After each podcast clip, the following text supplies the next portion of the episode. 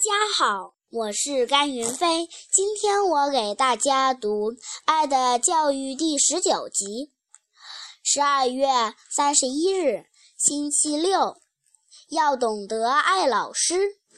今天早晨，父亲在上班前交给我一封信，我看后很受启发。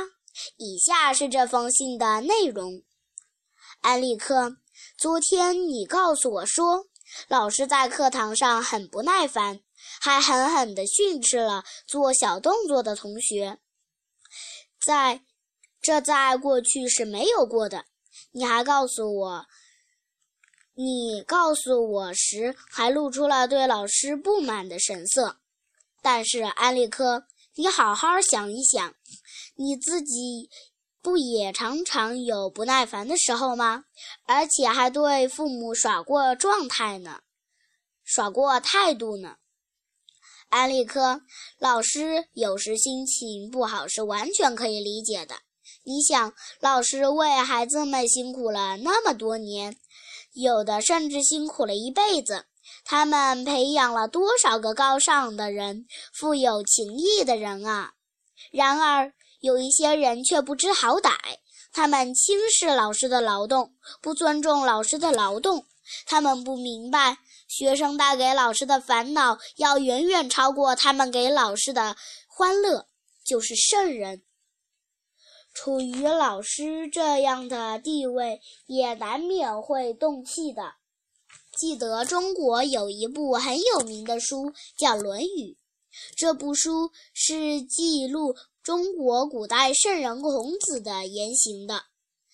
他在书中对一个白天睡大觉的学生就生气了，说他是朽木不可雕也。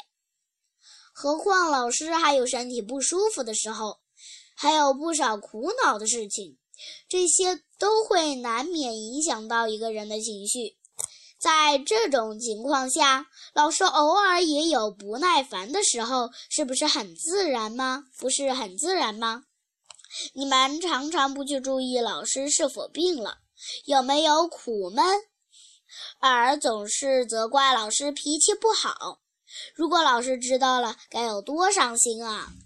恩利科，你要孝敬你的老师。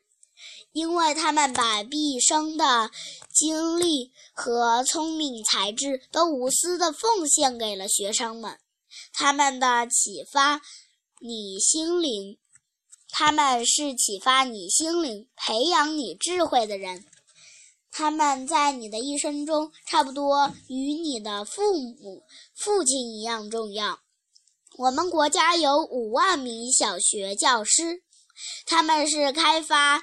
亿万儿童美好心灵的精神之父，他们并不被重视，只得到一点点微薄的报酬，勉强生活。然而，他们却在为培养未来的一代，甚至几代优秀的国民而辛勤地劳动着。你们的老师便是这广大教师队伍中的一员。所以你们必须敬爱他，安利克。假如你只爱我而不爱你的恩师，特别是除了父母之外对你恩情最深重的老师，那我就会很不高兴，我会生你的气，就认为你不是一个好孩子。安利克，你应当把老师做我的亲兄弟一样爱他。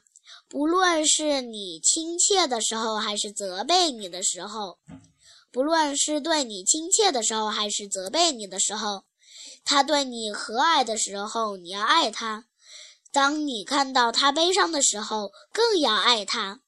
安利科，我的好孩子，你要永远爱你的老师，永远要发自内心的去尊敬，去尊敬，去。内心的尊敬去称呼“老师”两个字，因为世界上除了父母之外，老师就是最崇高、最亲切的称呼了。你的父亲，谢谢大家。